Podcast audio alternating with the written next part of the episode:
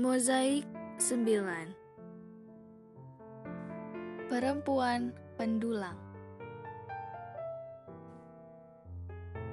Kembali dari Tanjung Pandan, Enong mendapati keadaan di rumahnya amat memilukan. Yang paling ia takutkan terjadi. Ibunya harus mengeluarkan adik-adiknya dari sekolah karena tak mampu membayar iuran.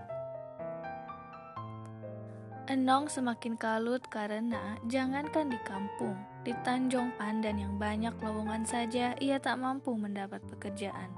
Semangatnya menggebu. Ia siap menerima semua tanggung jawab. Ia rela berkorban apa saja demi ibu dan adik-adiknya. Tapi semua jalan buntu. Sore itu, ia mengambil sepeda dan mengayuhnya keluar kampung untuk melarikan perasaannya yang risau. Diselusurinya padang dan bukit-bukit pasir. Lalu ia melamun di pinggir danau. Ia hampir sampai pada tahap putus asa. Ia tak tahu apa yang harus dilakukan untuk menyelamatkan keluarganya.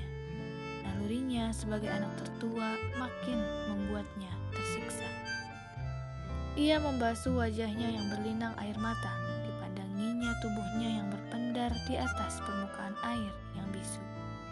Tatapnya lekat-lekat matanya yang basah. Kemilau kuarsa di dasar danau membuatnya terpesona. Dan satu ide yang ajaib menamparnya. Ia mengangkat wajahnya lalu bangkit dan terpaku. Ia berlari menuju sepedanya dan pontang panting pulang.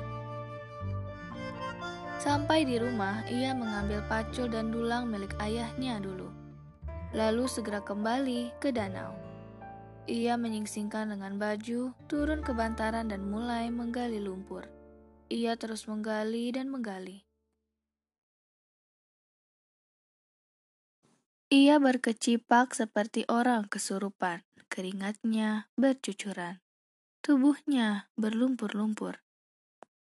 Ia mengumpulkan galiannya ke dalam dulang, mengisinya dengan air dan mengayak-ngayaknya. Sore itu, pendulang timah perempuan pertama di dunia ini telah lahir. Pekerjaan mendulang timah amat kasar. Berlipat-lipat lebih kasar dari memarut kelapa, menyiangi kepiting, kerja di pabrik es, tukang cuci, atau sekedar menjaga toko. Pendulang timah dipanggil kuli mentah artinya kuli yang paling kuli. Jabatan di bawah mereka hanya kuda beban dan sapi pembajak. Pendulang berendam seharian di dalam air setinggi pinggang dan ditikam langsung tajamnya sinar matahari. Berkubik tanah basah, bercampur batu dan kaolin sehingga sangat berat. Harus dimuat ke dalam dulang yang juga beratnya tak kepalang sendi pinggang yang tak kuat dapat bergeser. Pendulang timah tradisional selalu pensiun dini seperti direktur BUMN.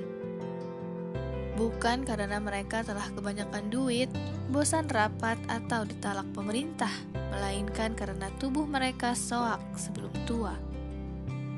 Radang sendi, wabah kaki gajah, penyakit kulit yang aneh karena virus lumpur, paru-paru yang hancur karena selalu menahan dingin dengan terus-menerus merokok, dan lantaran miskin, rokok yang dibeli adalah rokok murah sekali yang tak keruan asal muasalnya. Lalu dirampas arus, ditimpa longsor, diisap pasir hidup. Adalah bentuk-bentuk tragis dari berakhirnya karir mereka yang singkat dan agung. Namun putri kecil Syalimah itu gembira bukan main mendapat pekerjaan yang baru sebagai pendulang timah.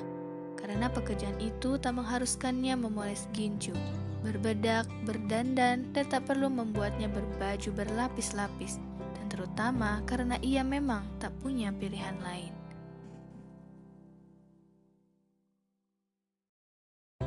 Usai salat subuh, ia melilit jilbabnya kuat-kuat, mengemasi pacul, dulang, dan sepeda. Mencium tangan ibunya, menggendong adik-adiknya sebentar, lalu meluncur dengan sukacita sambil menyiulkan lagu-lagu kebangsaan menuju bantaran danau. Kadangkala ia menyiulkan lagu anak-anak berbahasa Inggris yang dulu pernah diajarkan Bu Nizam padanya. If you're happy and you know it, clap your hands. Ia adalah pendulang perempuan pertama dalam sejarah penambangan timah. Usianya tak lebih dari 14 tahun.